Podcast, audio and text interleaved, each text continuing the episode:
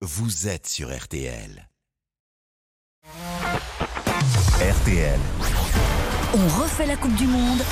Le journal matinal. Le mondial au Qatar J-1 avant le coup d'envoi de l'événement planétaire. On refait la Coupe du Monde. Le journal de la matinale, c'est 7 jours sur 7 dans RTL Matin pour tout savoir, pour plonger dans l'événement. Et on s'intéresse, Antoine, à nos bleus. L'équipe de France débute la compétition contre l'Australie mardi. Nouvel entraînement cet après-midi. Bonjour Nicolas Georgerot. Bonjour, bonjour à tous. Vous êtes l'un des envoyés spéciaux de RTL à Doha. On s'inquiète toujours pour euh, Raphaël Varane et Karim Benzema. Est-ce qu'on a une chance de les voir s'entraîner euh, normalement aujourd'hui?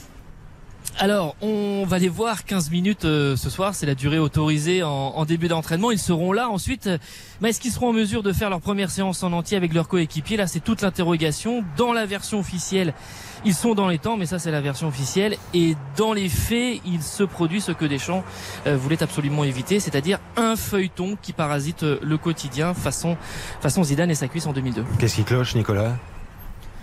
Alors les deux situations euh, ne sont pas identiques. Pour Varane, il y a une blessure identifiée, elle remonte au, 22 octobre, touchée à la cuisse, euh, au disque jambier, euh, jambier précisément, et depuis il est dans une course contre la montre. Et pour Benzema, en revanche, derrière des mots assez vagues comme douleur, comme comme gêne, comme fatigue musculaire, eh bien il y a une situation qui est plus compliquée avec des douleurs persistantes à la cuisse qui l'empêchent au moment où l'on parle de jouer à pleine intensité.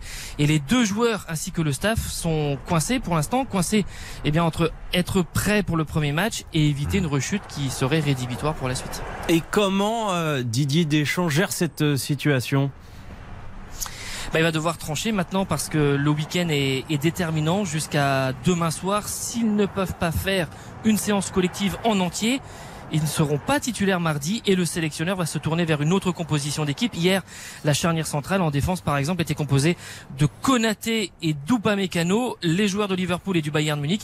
Première Coupe du Monde pour les deux et 9 sélections cumulées. Affaire à suivre avec vous, bien sûr. Merci Nicolas. Nicolas Georgerot, envoyé spécial de RTL au Qatar. On l'a dit, premier adversaire des Bleus, c'est l'Australie. Et attention, prévient Guy Stéphane, l'adjoint de Didier Deschamps, ça ne va pas forcément être une partie de plaisir. Le premier objectif, c'est l'Australie. Le meilleur remède, c'est la victoire. Voilà. Donc, objectif numéro un, Australie, gagner. En ce moment, les, Australiens, ils ne pensent qu'à nous. Il y a la photo de tous les joueurs français qui sont affichés dans les vestiaires et ils pensent qu'à nous. Donc ils ont euh, déjà euh, intrinsèquement, ils ont des qualités euh, athlétiques importantes et ils utilisent beaucoup cette qualité athlétique. Ça reste aussi des, des, footballeurs. Donc ils sont, ils ont une motivation très très forte que nous on doit avoir également.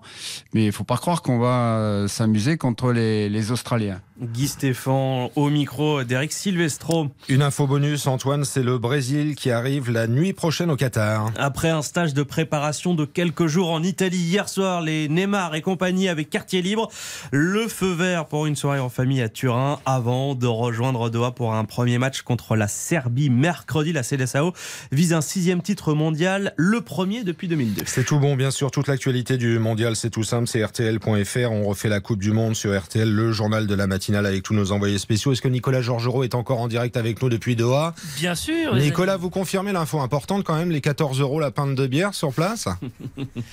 Je la confirme, effectivement, je la confirme. Il y a un petit décalage. Merci Nicolas, c'était important de le préciser. La bière qui sera interdite euh, donc aux, abords du stade.